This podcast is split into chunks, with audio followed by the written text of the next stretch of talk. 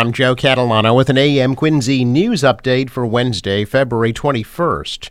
One person was taken to the hospital after a car crashed into a home on Crescent Street in Brockton.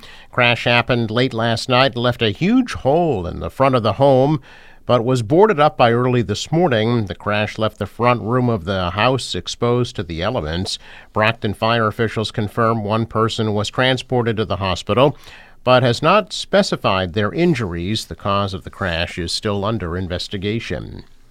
Steward Healthcare, the troubled operator of nine hospitals in Massachusetts, has three days to release their audited financial statements after years of obscuring them, according to Governor Healey telling their CEO before the state takes further steps to protect employees and patients.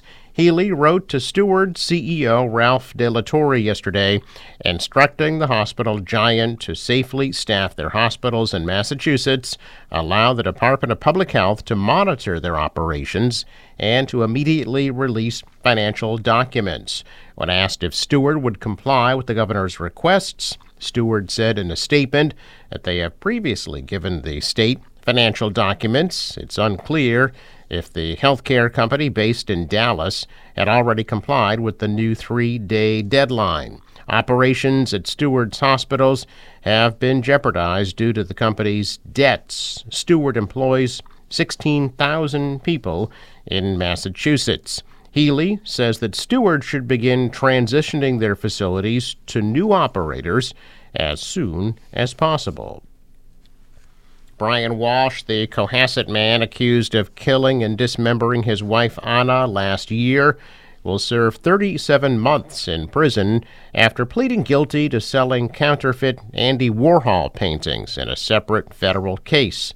The 49 year old Walsh is charged in the art fraud scheme in 2018 and pleaded guilty in 2021. He was accused of taking two authentic Warhol pieces from a friend offering them for sale on eBay, and then delivering fake reproductions to an art dealer in California. Walsh pleaded guilty to one count each of wire fraud, interstate transportation for a scheme to defraud, possession of converted goods, and unlawful monetary transaction.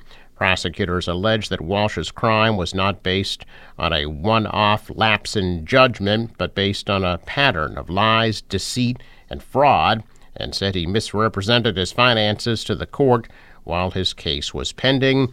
Federal judge sentenced Walsh to 37 months in prison and ordered him to pay $475,000 in restitution. The Quincy Planning Board will hold a public hearing today regarding a proposal for a new seven story, 300 unit apartment building and eight story, 987 space parking garage in Quincy Center.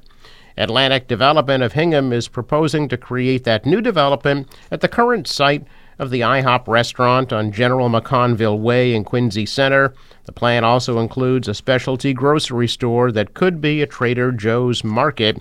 The city took that property by eminent domain for $9.4 million and then sold it to Atlantic Development for 7.3 million for the new project. City Council has already approved of the proposal. The city would have to pay for the parking garage. The Planning Board hearing is set for today at 6 at Old City Hall. Atlantic hopes to break ground on the project later this year. The Quincy Police Department is bringing back its Citizens Police Academy.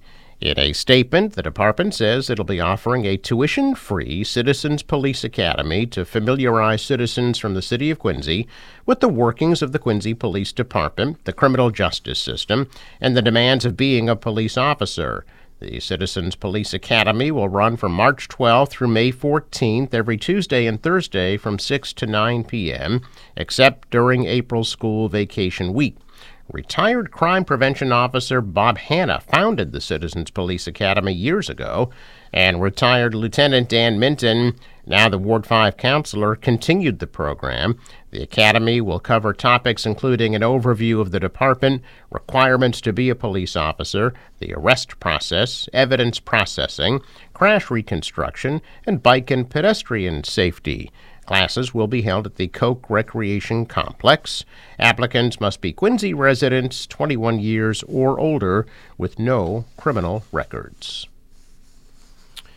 A check of business news this morning. Stocks pulled back. The Dow was down 64. The Nasdaq dropped 144. The S&P lost 30. Asian stocks were mixed. The dollar rose. The euro was up. Oil at $77 a barrel.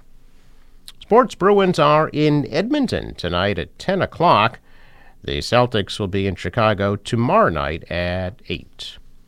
The National Weather Service forecast today mix of sun and clouds, high 39. For tonight, cloudy and a low in the low 20s, mix of sun and clouds tomorrow, high 42. Looks like showers on Friday with a high of 46 and sunny and a high of 33 for Saturday. Out on the water, waves about a foot, southeast winds 5 to 10 knots, high tide 9:14 a.m. Sunrise 6:32, set at 5:23. Reminder curbside collection of trash and recycling in Quincy is delayed one day this week due to the President's Day holiday. I'm Joe Catalano with an AM Quincy news update for Wednesday, February 21st.